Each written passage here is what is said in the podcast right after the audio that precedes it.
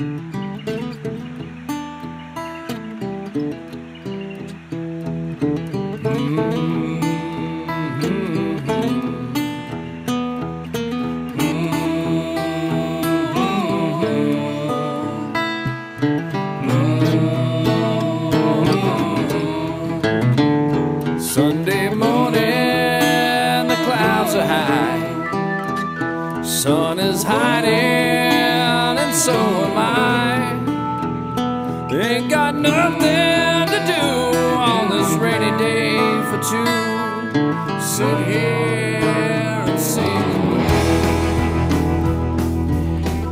welcome to another episode of the Romantic About Baseball podcast. I am your host, Adam McKinnon, joined as always by my cohort, uh, Jim Passon Jr. Jim, hello.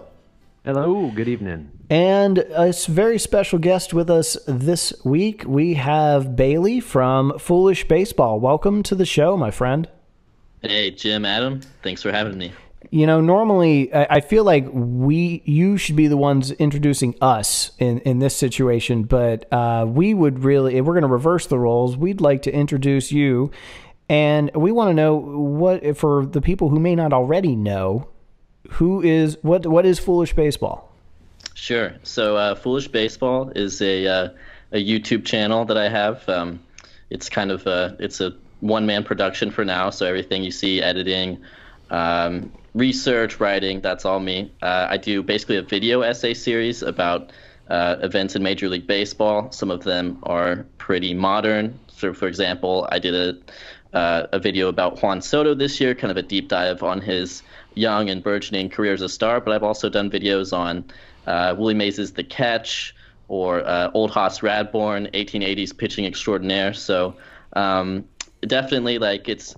I think the goal of it is just to create. Uh, you know, an interesting series of videos, 10 to 15 minutes long, called Baseball Bits, and uh, they sh- they should be able to sort of be binge watched, almost like a Netflix show. I think that's kind of the goal, is to have that level of quality, and also uh, to have something that you know viewers can keep coming back to over and over again, and maybe learning something new. Cool. I, you know, honestly, I've I've been watching some of your work for a little while now, and um, you know, the production value is is something that I've always been really a fan of, and I know Jim, you've you've said the same thing to me multiple times. Yeah, I I, I didn't get to follow um, Bailey uh, early in the into Foolish Baseball. I found Bailey, gosh, maybe six, seven, eight months ago. Somebody posted something and it came across my stream, and I was like, "What is this?" And uh, yeah, then you check out the videos, and it's like playing. It reminds me of playing my old video games uh, Nintendo days because I'm one of the older guys, and uh, playing some uh, Bases Loaded 2 or something like that. But then getting all the cool uh, bits that he puts in on his videos. It's just amazing how he sets them up and uh, delivers them. Uh, it's a blast. And so ever since then, been a huge fan, and I gotta say I'm pretty jacked that he's on the show today. That's for sure. Yeah, man, me too. And, and Bailey, how long how long is this? It seems like kind of a recent venture. So, how long have you kind of been at this? Because I, as I understand it, you do this. This is your gig. This is your full time thing. Yeah, uh, yeah, at least for now. Um, yeah, so I've been doing YouTube, I guess, on the Foolish Baseball channel for gosh, about a year and a half now. But I've only been making the kind of video that I make now for uh, a little less than a year, at least with regularity. I think the first Baseball Bits episode I put up was would have been probably around a year ago. Um, but the second one uh, I put up uh, was about Justin Verlander, an inning he pitched for the Tigers. Uh, the the thesis statement of which was that basically he pitched the greatest inning of all time and no one really noticed. Um, and that's the one that sort of took off. That's the one that made me start taking this YouTube thing a little bit more seriously and and trying to create content regularly. So I would say that was around the holidays of last year. So I think we're on to you know maybe about 10 months of this. Uh, So it is a, a pretty relatively new thing. It's, you know? You're like a vet now in the in the you know uh, I guess the content creator world. Th- That's true. Yeah, I've I've uh, I've basically played out a full season. We'll we'll put it that way. nice. and you're a Greg Maddux fanatic, if I'm not correct, right? I mean, who isn't? You That's know, but yes, true. as a as someone who was. Uh, I was a little young. I kind of missed prime Maddux, but I do remember Maddux pitching for the Braves. Uh, I, you know, I was, I came up uh, in the '90s uh, with two parents who uh, were diehard Braves fans, so I was just kind of indoctrinated from the get go. So yeah, big Maddux fan, big Chipper Jones fan, John Smoltz, you know, you name it. Those Yeah. are my guys. Yep, I, I agree with you. I agree with you. And Now you're the biggest Tim Locastro fan in the world, too, right? I'm the biggest Tim Locastros fan I'm because of sure that I video. am. I am. Yeah, I mean, We're if you gonna- just if you want to just have like a Mount Rushmore, you know, you just go Chipper, Smoltz, uh, and we're gonna go Jeff Francoeur, Tim Locastro. Oh, yeah, it's it. That's gotta the big be. Four. Yeah, the next, our generation's Vin Scully, uh, Jeff Francoeur. yes, absolutely. All right. That's awesome. So, I mean, uh, so uh, yeah, uh, we really appreciate you coming and hanging out with us for this for this episode. Uh, we're gonna go ahead and just just dive right in here. Um, first, want to cover uh, news and notes, but there's just one particular thing I wanted to touch on. Um, so, uh, in the general headlines, uh, Joe Maddon uh, officially goes to back home, I guess you could say, back to the Angels. Um, you know, he was with the system since ni- in the Angel system since 1979. He was the bench coach during that infamous 2002 World Series when uh, Troy Percival, name drop for you, uh, closed out the uh, Giants after their epic collapse. And uh, so the big, the first domino has fallen already before the even World Series even starts, and now we have a uh, litany of openings for managerial ranks. And and when we talked the, uh, a couple days ago, I wanted you guys just going to fire off really quickly the the big profile openings, and you guys tell me uh, just a couple, you know, you know, of your favorites of these of these uh, openings. The Phillies uh, have Joe Girardi linked uh, as the preferred candidate per the score. Padres, Ron Washington and Jayce Tingler. The Royals have, have Mike Matheny seems to be the a front runner. Uh, and the Giants, Mark Kotsay seems to have taken the lead. Uh, Cubs, David Ross and Joe Espada. Uh, Carlos Beltran seems to be a front runner for the Mets, and then the Pirates. I swear to God, I'm not making this up. Stubby Clapp has apparently uh, the St. Louis Cardinals first base coach has apparently the front runner. So, uh, Bailey, uh, what do you, what do you think of all of those openings? Lay it on me. What do you what, what's your what's your like top three or four in that group there? All right. Well, I think number one, and uh, I'm curious to see how much of a consensus this is, but I think it has to be the San Diego Padres.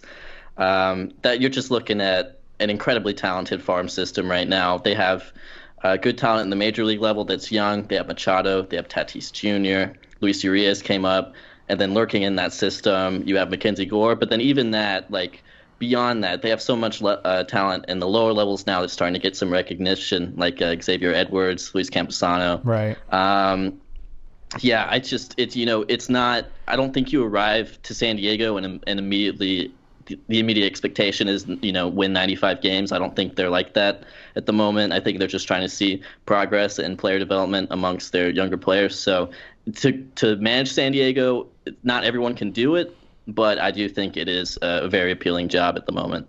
Uh, I'll give you a couple more. Phillies right now are the most talented, I think, available in terms of major league talent. I'd agree Um, with that. and I do think the big, I think the biggest thing to keep in mind with the Phillies is that they seem like at the moment the team that can be improved most by changing managers. Um, Gabe Kapler's uh, tenure there was heavily scrutinized, and um, I think, but I think one big thing that we saw with the Phillies is that pretty much everyone in their pitching staff took a big step back. Um, in uh, 2018 compared to 2017. Nick Pivetta was pretty bad. Aaron Nola wasn't as good as he was. Arrieta took a step back. So if you can get a coach who can get the best out of those pitchers, and all of a sudden, you know, you're looking at a team that could not just be a favorite for the East, but for a favorite for the National League. right. Um, another team I like from that, uh, also in the division, New York Mets. Uh, I think the big thing for the Mets is that even though they didn't necessarily get what they wanted from a win loss perspective last year, they definitely got what they wanted from a player development perspective. Okay, Pete Alonso came up. He was amazing. Amed Rosario doesn't look like a star, but he looks like an everyday shortstop, and that's kind of what they were waiting on. They're waiting. When's the year that Amed Rosario just kind of establishes himself? Um, yeah, and then obviously Degrom was fantastic. Um, so that you know, from you know, they have really talented players. Um, and then sort of the, my flying under the radar pick, I guess. uh, would be the San Francisco Giants. Uh, this is a pretty underrated farm system. They have some guys. Joey Bart is kind of the heir apparent to Posey at the moment. I like uh, Heliot Ramos, uh, the outfielder they have. Um, this is a definitely a big transition period for the Giants. They're not just moving away from Bruce Bochy, but also a lot of the big names that helped them win three World Series in five years. You know, Brandon Belt, Brandon Crawford, Buster Posey. These guys aren't exactly stars anymore, uh, but they are still part of the franchise.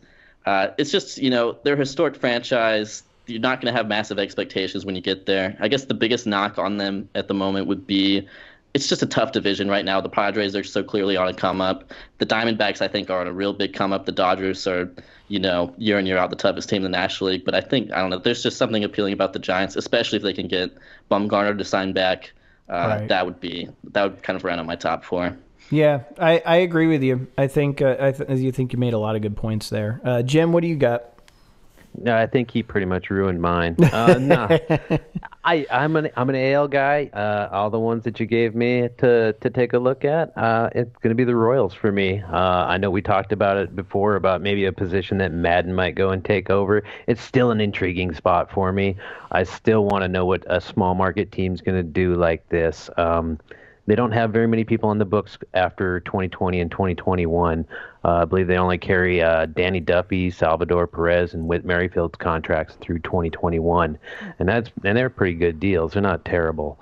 Um, I think that they got a good system, a good set of young players. Uh, they got the ballpark to hold in the the long ball. So if, if we're stuck in a juice ball era, I think if they can take on basically a model like Tampa Bay and uh, put somebody in charge of that that just manages that team the way it needs to be managed, uh, I'd like to see a small market team make another move like like the Rays have been doing. They haven't they haven't faltered off theirs, and they keep spending little, raising their talent, selling off talent to get more talent, and uh, and staying up there. So the Royals for me is uh is my big one that I'm watching. But then again, I'm an AL guy, so right. And I think that and I think that AL Central is something that's not really, you know, cemented in on on you know who's going to be on the top of that division. You know, the White Sox could be something to deal with here pretty quick. Um, I don't know how sold I am on the Twins. Um, the Indians, where they, they Twins at? could vanish as fast as they arrived. Yeah, exactly. And really, I mean, the Royals aren't that far removed from a, a, World Series. The the town still has a taste for it. I mean, only the Cubs, the Astros, and the Red Sox have won a World Series since the Royals last won a World Series. So it's it's not like it's not there still. So I, I'd like to see what happens there. That's probably my number one look, but that's just a kind of a homer pick for an AL guy. Um, yeah, it's the only for, AL team. That's true. I didn't think about that. Yeah.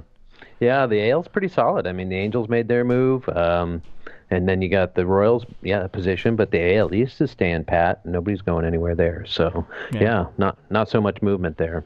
Um, but yeah, my it's my second. Uh, I was looking at the Phillies. Um, it just seems to me like that team is a playoff team already, and it just it didn't get where it needed to go. I mean, you add Harper. I don't even think you needed to add Harper, and that was supposed to be a playoff team before that. Um, to not get there is a total disappointment. So I'm very curious to see what happens uh, next in Philadelphia. Um, second on my or third on my list, I guess it'd be would be the Chicago Cubs. Um, seems like an odd area right there for the Cubs. It feels like it's a, a team that still has the a lot of pieces to make a run for something, but yet it seems like they almost feel like they need to go into like a like a quick rebuild or something to that effect. I'm really not sure about their farm system. Um, it seems to me like it's a little depleted from from the moves that they've made when they won the 2016 series. But uh, uh, Bailey would probably know better than I would about the Cubs farm system. Um, yeah, Bailey, you know how they're doing think? there.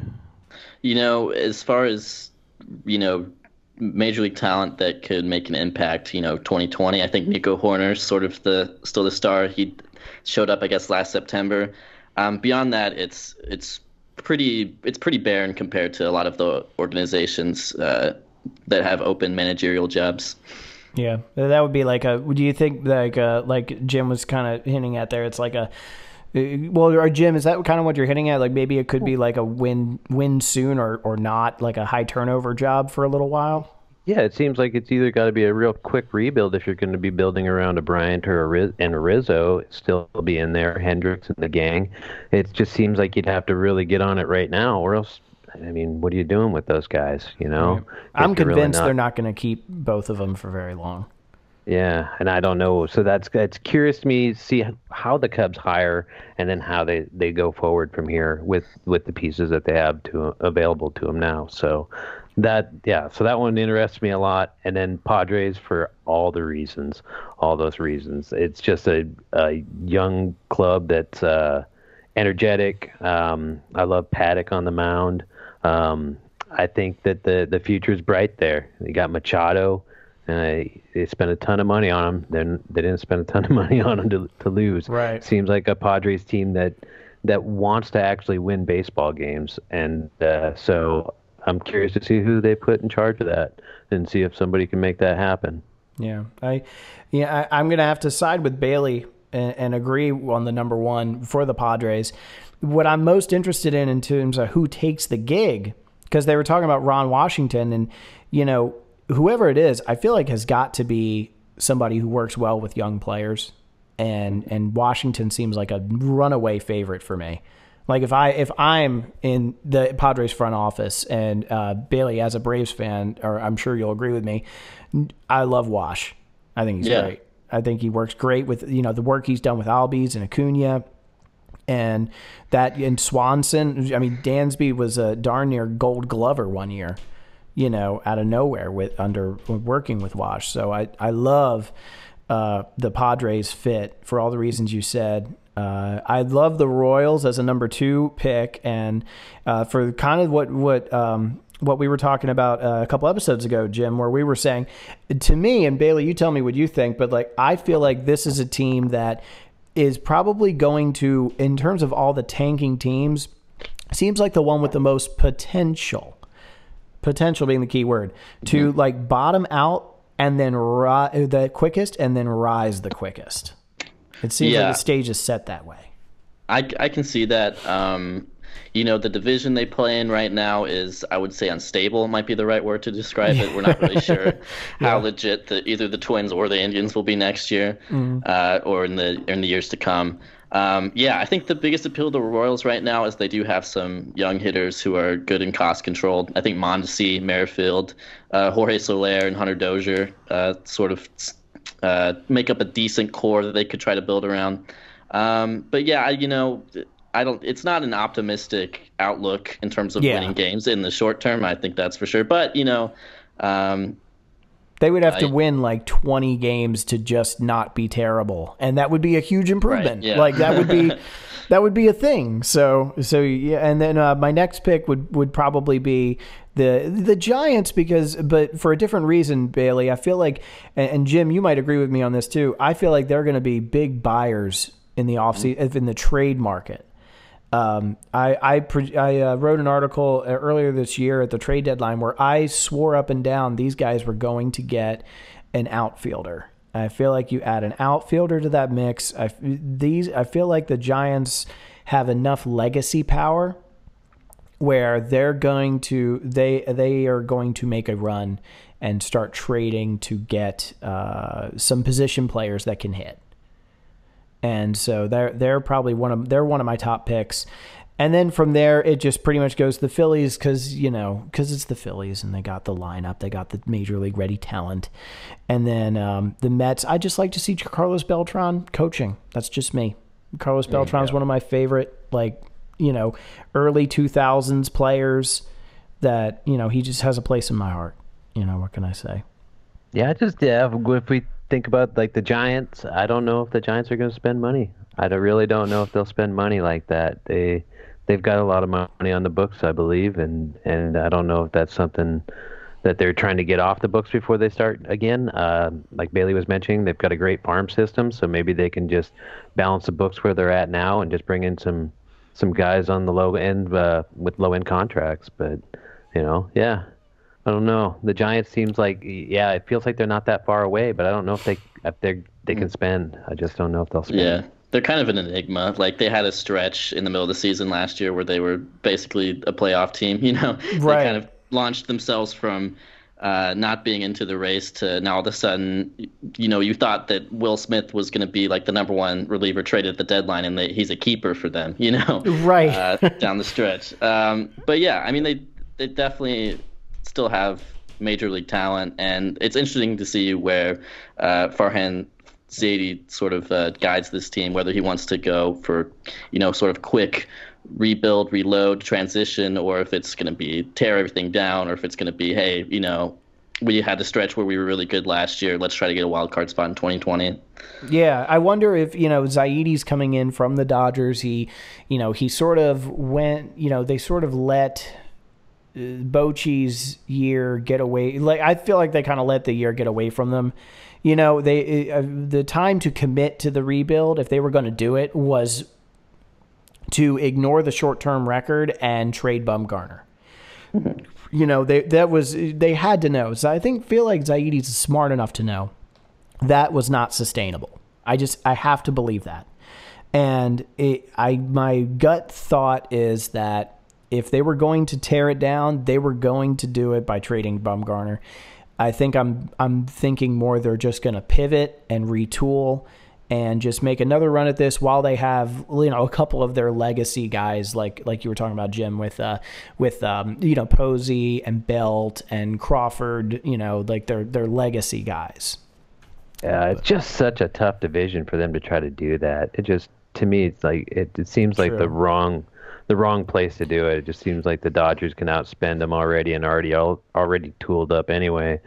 It would be a tough sell, but I mean, you know, this year proved it. I mean, Well, all you needs a know, wi- wild card spot. And, and You can don't win you don't think the collision year. could be uh, could be perfect though? Like with the Dodgers, like you know, there are a couple injuries. You know, I'm just I'm not wishing anything. I'm just saying there are there are a couple injuries away uh, from being vulnerable. And the Padres like were not quite there yet. Like maybe there's like a this like very narrow window of opportunity for them. But I think that's asking a lot, uh, to you know, eh, to cost yourself, you know, 20 wins or something, and injuries alone for a team like that would still leave them with 86 wins this year, right? It's just, Yeah. uh, yeah, it would. I think it would take a perfect storm in 2020 to see the Giants ahead of the Dodgers on any uh, standings at the end of the year. That's for sure. Yeah, I could see that. I, I, I think like I'm in Bailey's school of thought. If you could steal a wild card, you know, Yeah. and, then you know uh, go from there. But at least I mean the Dodgers are. I don't know. They're they're already looking a little vulnerable these days. But such is life. Yep. Um, all right, so um, we're going to take a quick break here, and then we're going to come back with Jim's uh, stat spotlight and talk about that for a bit.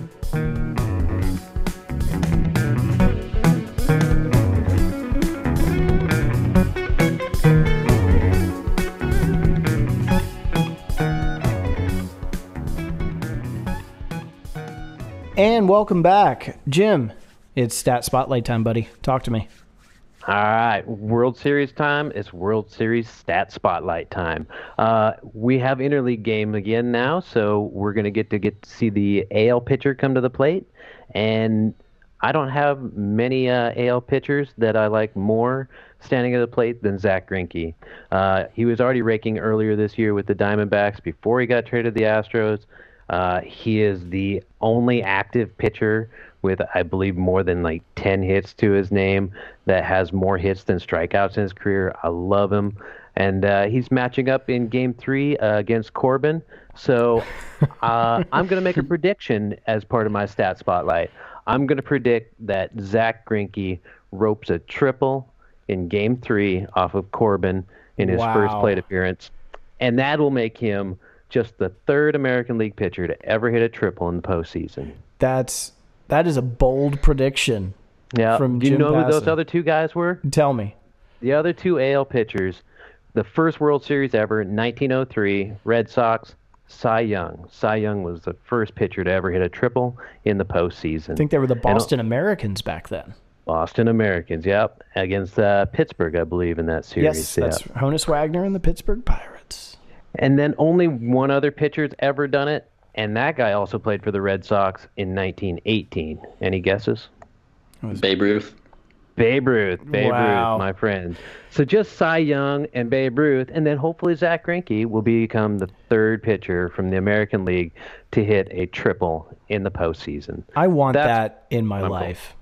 I want Yep. that in my. I want. I want all of Zach Green. Any Zach Greinke accomplishments. I want all of it. And I love him with a bat in his hand. It's, I mean, I can't stand that the NL doesn't have a DH rule, except when Zach Greinke comes to the plate. That's- that all it all goes away. I mean, I know everybody talks about Bumgarner, but even a Syndergaard appearance, and then then your your one shot home run off of Bartolo Colon. But give me Zach Greinke all day with a bat. It's just amazing to watch him go up there, use the information that he knows as a pitcher, and use it right back against the pitcher that's opposing him. Nobody tries to help himself out more than Greinke. Fields his position, and uh, yeah, uses his bat too. And so it was disappointing when he got traded to the Astros for me, but we're going to get a chance to see him with a bat in his hand here on the 25th in Game Three, which will actually be six months to the day since his first triple in his career when he hit one on April 25th against uh, Jameson Taillon earlier this year.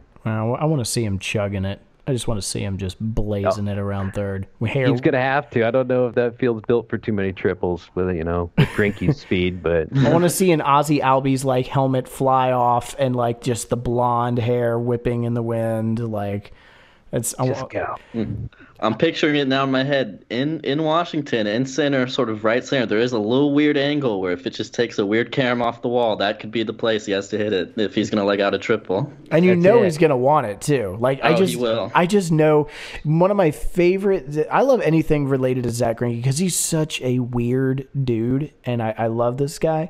He, um, my my favorite Zach Greinke story, just really quick, was apparently when he got the call to go to the majors, he looked his coach dead in the eye and just said, "You know what? Maybe I should go back to single A and and, come back up as a shortstop."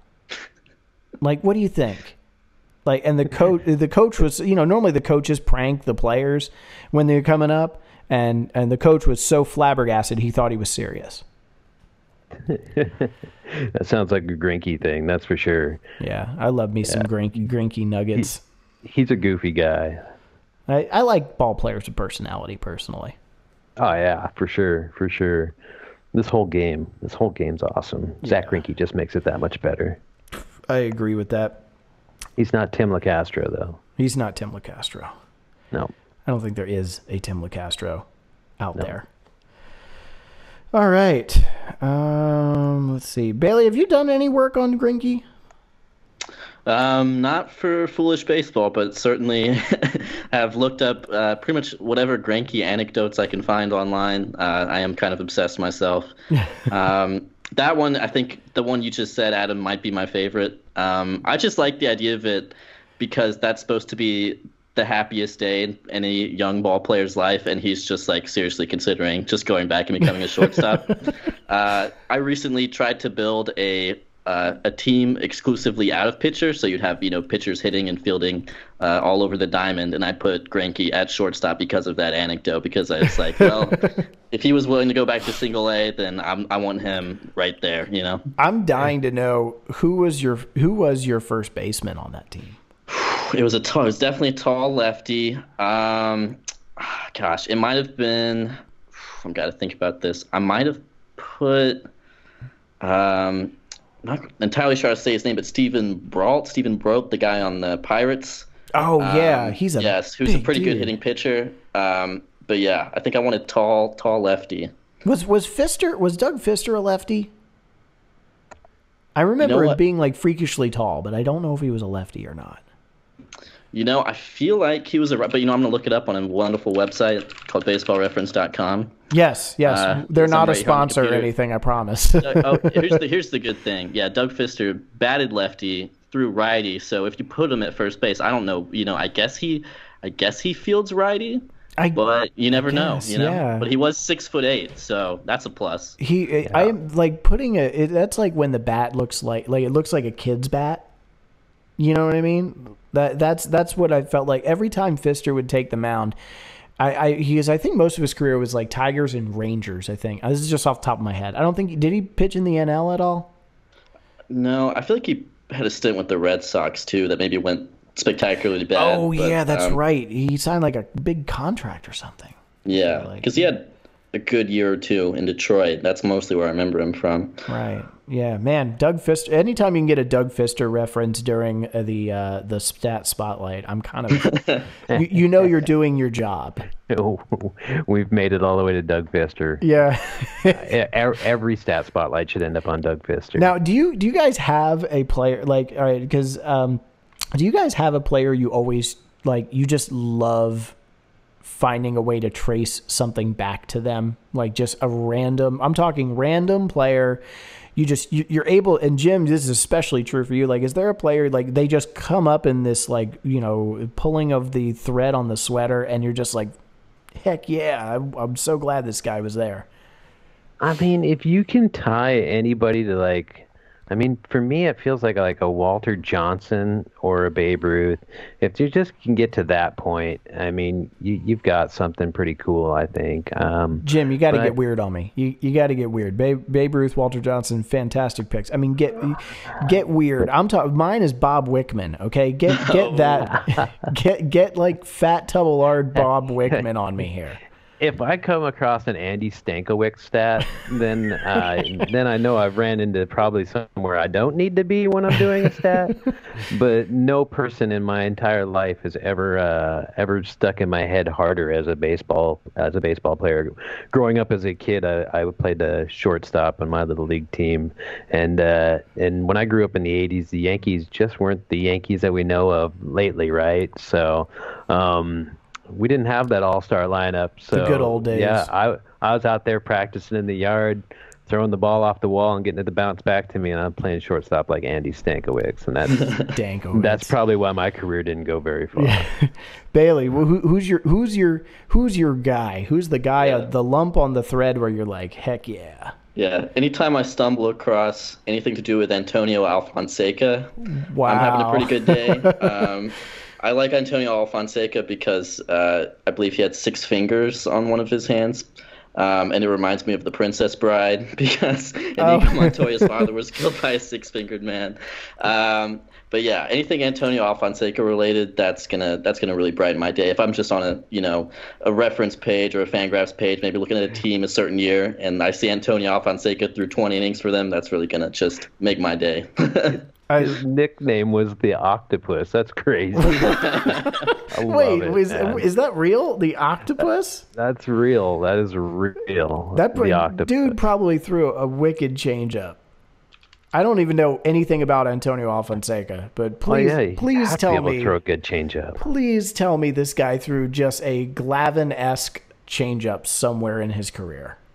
I mean, you'd have to think so, right? You know, if you've got it rolling off, you know, six fingers instead of five, you're just going to have more speed loss compared to your fastball. You know, I think that's that's what we're missing in the analytics movement right now is looking Right. guys extra appendages who can. That's right. Where is the spin rate on this guy? That's what I want to know.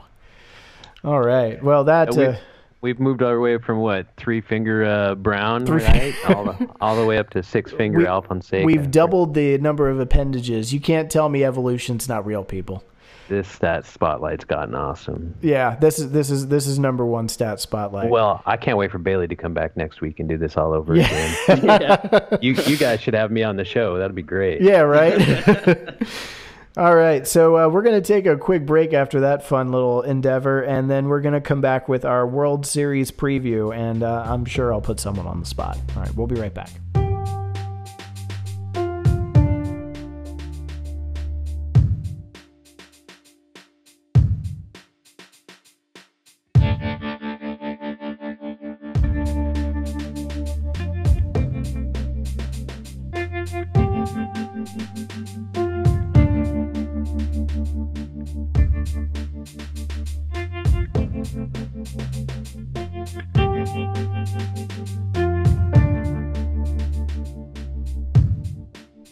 And we're back. Uh, so we are here to uh, in the eve. I guess this, this is World Series Eve. Um, to uh, to talk about the uh, last World Series of the 2010s, uh, the Houston Astros and the Washington Nationals. Uh, just and you know this wasn't the matchup that many people predicted. And if you say you predicted it, I'm going to ask for documentation. Uh, I think uh, it didn't uh, Jeremy pick this.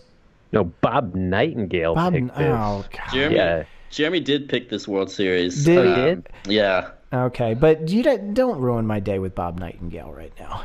They're- Yeah, they're- that's not really cool though that both of them picked it. I really respect Yeah. one of those two. yeah, right. Yeah, Bob Nightingale, he's a great guy. Yeah, yeah, really, really personable. No, no scorching hot takes there. anyway, um, so uh, yeah, basically, uh, ba- this wasn't a matchup a lot of people picked. However, to me, it's really intriguing. Just to run down the probable starters, and this is what makes it so intriguing: is the probable is the starting pitching here. You've got game one's lining up Max Scherzer versus Gerrit Cole, uh, the unstoppable force versus the immovable object. Um, Stephen Strasburg faces off against Justin Verlander in game two.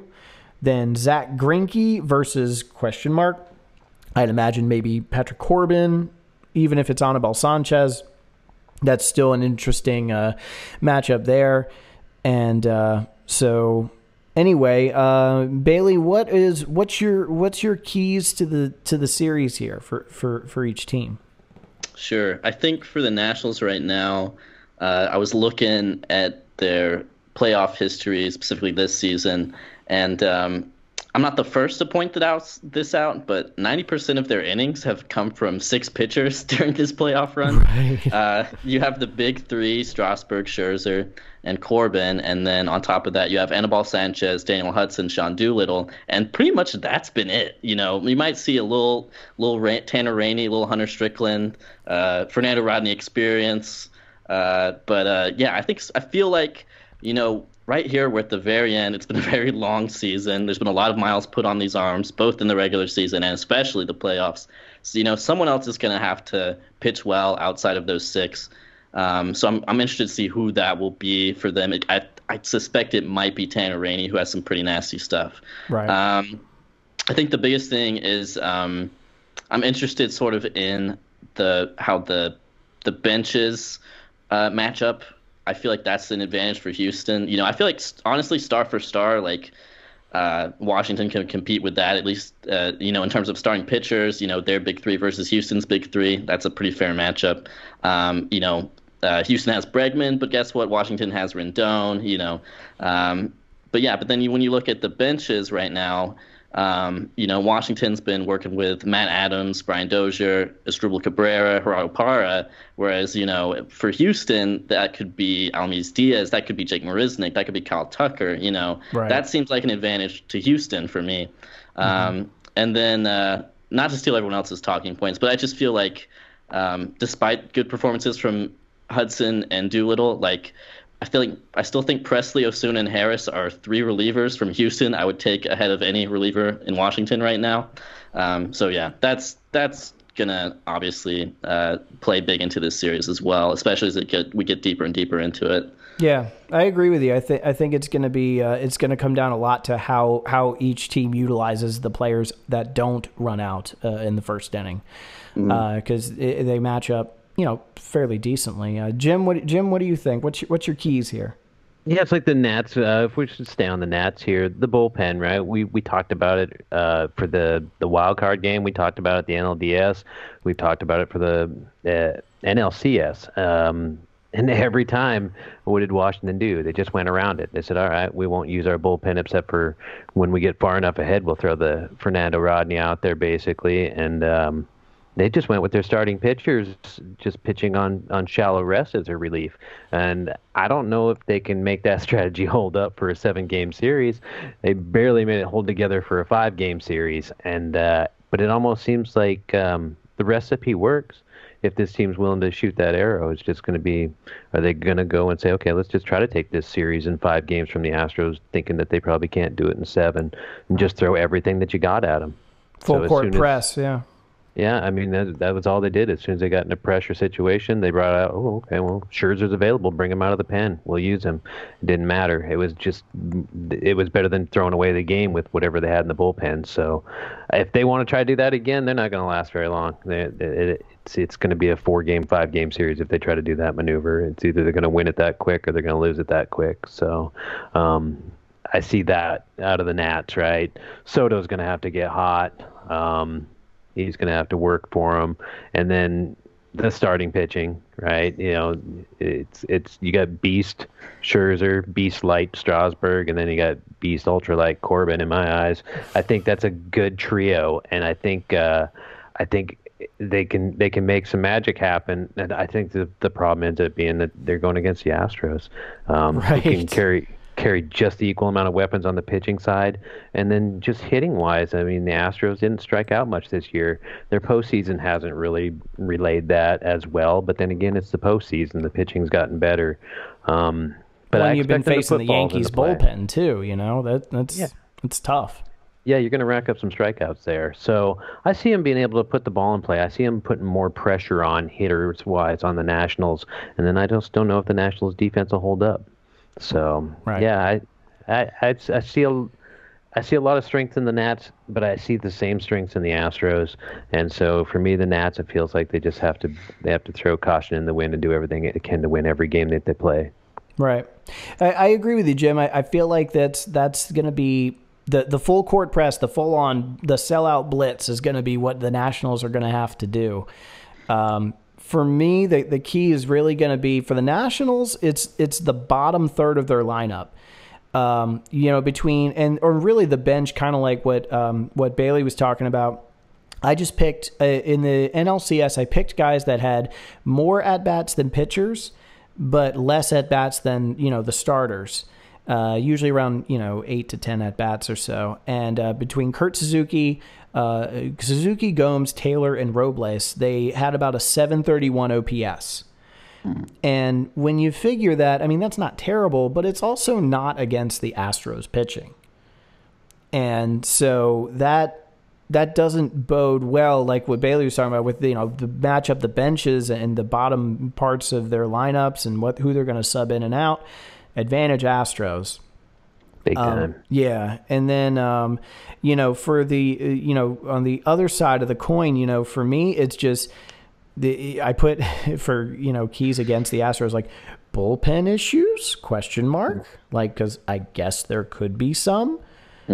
And um, you know the Astros like can they make it past the starters? Like you know if they get buried you know if they're being overly patient and they just get buried early on you know I guess there's nothing stopping Martinez from running out you know instead of using Corbin you know as a starter use him as a long relief two or three games in a row you know who knows but uh, I just I ultimately feel like the, a lot has to go right for the Nats. I'm picking the Astros. I am not that crazy, but you know, I we've at some point yeah, we got to. The it's like a, it's a self fulfilling prophecy. The Nationals got to we got to stop betting against them at some point, right? Mm-hmm. Yep. Yep. I mean, for the Astros, I mean, you- can we can we admit that they're in the World Series and they probably almost look the worst that they've looked in the last month and a half? I mean, and still got through what they've gotten through, right? They they got past the Rays and they got past the Yankees, but they have. I mean, Springer struggled pretty early in this uh, postseason before he finally got things rolling the last couple games. Um, it, it's it just hasn't been an overly impressive Houston Astros, and it seems like they're gonna show up. I mean, it's only he gonna did- get that better, was uh, right? 2017, wasn't it? Didn't Springer go like strike out more than uh, like like 40 percent of the time until he hit to the World Series and just caught fire? It just goes nuts. I don't remember if that was Springer or not. Uh, Bailey, do you remember that? I mean, I remember him going nuts in the World Series, but I don't, I don't know what his struggles were like before I, that. he I feel like he just was like dog turds leading Yeah. up to the World Remember- Series and then just went crazy. Yeah, I remember Bellinger struggling, and I remember Judge struggling that ALCS, but I don't know. Man, Yeah, I remember it's- watching Bellinger just swing over those breaking balls looking like a barber pole. Just Yeah. like it, it was almost predictable. Like you could just throw him a low breaking ball. Well, there it goes. You know? Yep. exactly. yeah. So I'll take. I'm. A, I'm going to go with the Astros in six in this matchup. It just seems like they're the better team. If they play as good as they should, Yeah. it's going to be over. Who's your MVP?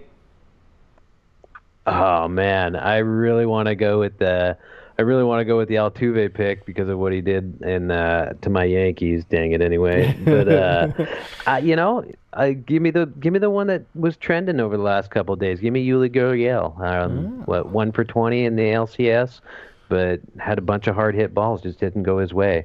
You know, let him swing back the other direction. Let the pendulum go all the way the other side. Let him bat 500 in the World Series and take home that that honor. Wow. All right, Bailey, what do you got? Okay, I'm gonna take Astros in seven games.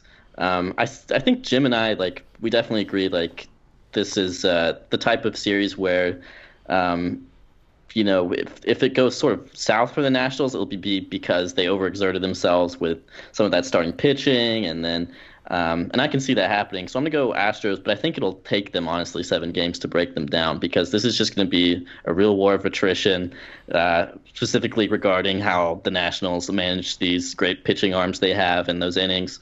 Um, and uh, yeah, so you know this is this is not you know like you know oh I'm 80% sure you know the Astros are going to win this. It's like a 60-40 split right now. I just feel like the Astros are a little bit better uh, in some of the key areas such as the bench and the bullpen. Um, one thing I'll say though to the Nationals' credit, you know this they have basically the same record as the Astros ever since they got over that really horrific start, whatever it was, 1931, 1831. Yeah. Um, but yeah, so I'm gonna take Astros in seven, and then MVP pick I will take. Uh, this is gonna be perhaps the hottest take of all time, but I will take a little-known pitcher by the name of Gerrit Cole. Oh wow. Yeah. Really? You, you sure you want me to record this? Yeah, I know. Wow. really going out on a limb there. Way crazy, Good lord. All right, so I'll tell you what. I'm gonna I'm gonna do it. I'm going to do it. I'm going to be the contrarian one. I'm going to take the Nationals. I'm going to flip my script from what we were just talking about a few minutes ago, but I'm feeling inspired. Love it. I'm going to take the Nationals in five. I'm going to say the the war of I'm going to say the all out full court press, the sellout blitz, and I I will make a I will make an MVP prediction of Max Scherzer. And because he makes the game he pitches a game 1 complete game mm. and then makes two, not one, but two epic Bumgarner style relief appearances. Just just, you know, this is it. He just he his arm literally falls off uh, you know, halfway to home plate. So I'm taking the Nationals in 5 and it pains me to say it as a Braves fan, but I'm to do it. Nationals in 5, Scherzer's my MVP. I'm kind of cheering for him. I mean, I, I mean, the Astros won it two years ago. I'm I'm picking the Astros because yeah, it's probably the way it feels like it's going to go for me. Right. But I'll be watching that TV. I'll be cheering for the Nationals all the way. I mean, what I want, I want a national sweep, right? Give me a national sweep of the Astros. Wow. I will take that. It'll be the second time any team has ever swept the LCS and the World Series if they do it. They'll join the 1976 Cincinnati Reds. That'd be pretty cool. It'd be a great story for Washington, who hasn't, I mean, had a World Series game in that city for I don't even know how long. Well, let's not get greedy, Jim. All right, I mm. already have to suffer through watching the Nationals in the World Series and picking them to win, mind you. Don't don't don't make me put them in the history books too. Go for the sweep. Oh goodness. Yeah, you know, honestly, I would I I think this is going to be a better World Series. It's going to be a better World Series for guys like us. Like for for us three and guys that really and girls, you know, everyone that really enjoys watching high quality baseball. I don't think it's going to be like the home run derby of 2017. I don't think it's going to be, you know, I, I feel like this is, no matter what the outcome, I feel like this is almost is reminiscent of the excitement level of like a 2015 World Series. Even though it didn't go a lot of games, it still had like the ball was always in play. In this case, it'll be the sort of the opposite. Like the, the ball will, you know, always not be in play. Yep. So I think there's some potential here for a, for a pretty epic series. Yeah, heck yeah. And you can get warmed up on it. And I'm going to throw my boy a little bit of a, a line here. You can go over to Foolish Baseball on YouTube and you can get all warmed up. He's got everything there for you. The Hype Machine, Stephen Strasburg. You can go check that out. And you can do the Soto one, one of my favorites, the Hitting Machine. Go check those out before you, you catch up with the World Series. That's some good stuff there. That Soto one, ah, I love that one, man. That was great. So, shameless plug for my boy Yeah. Bailey. That's good. It's not. Keep in mind, it's never shameless if you're not promoting yourself. So this is a selfless plug. You know, it's not shameless. That's right. See, Perfect. perfect, perfect, perfect segue there. No, that's awesome. Um, well, listen, I, I keep hey, Bailey. I really can't thank you enough uh, for for uh, coming on and hanging out with, with Jim and I for a, a bit. You know, this was really a treat for us, and uh, you're a you're you're a you're a good egg for, for coming in and, and coming and hanging with us.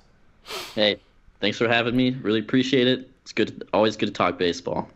Absolutely. Hey, thanks, thanks for being on with us, man. It was great meeting you. Uh, I look forward to having you on next week and the week after and everything else. That's too. right. So, um, yeah, thanks for uh, yeah getting on here though. It, it's uh, it's an honor meeting you and, and getting to talk to you and, and pick at your brain. So uh, keep making those great videos. Absolutely. Just remember, guys, uh, uh, Foolish Baseball on Twitter. Uh, it's uh, Foolish BB, right? Correct. All right, at Foolish BB. Jim is at Passin' Jim. I am at uh, Adam CMAC. Uh, thanks again for uh, listening, and uh, hopefully, when uh, Jim and I will be back after the uh, after the World Series to talk some off-season baseball. Thanks, guys.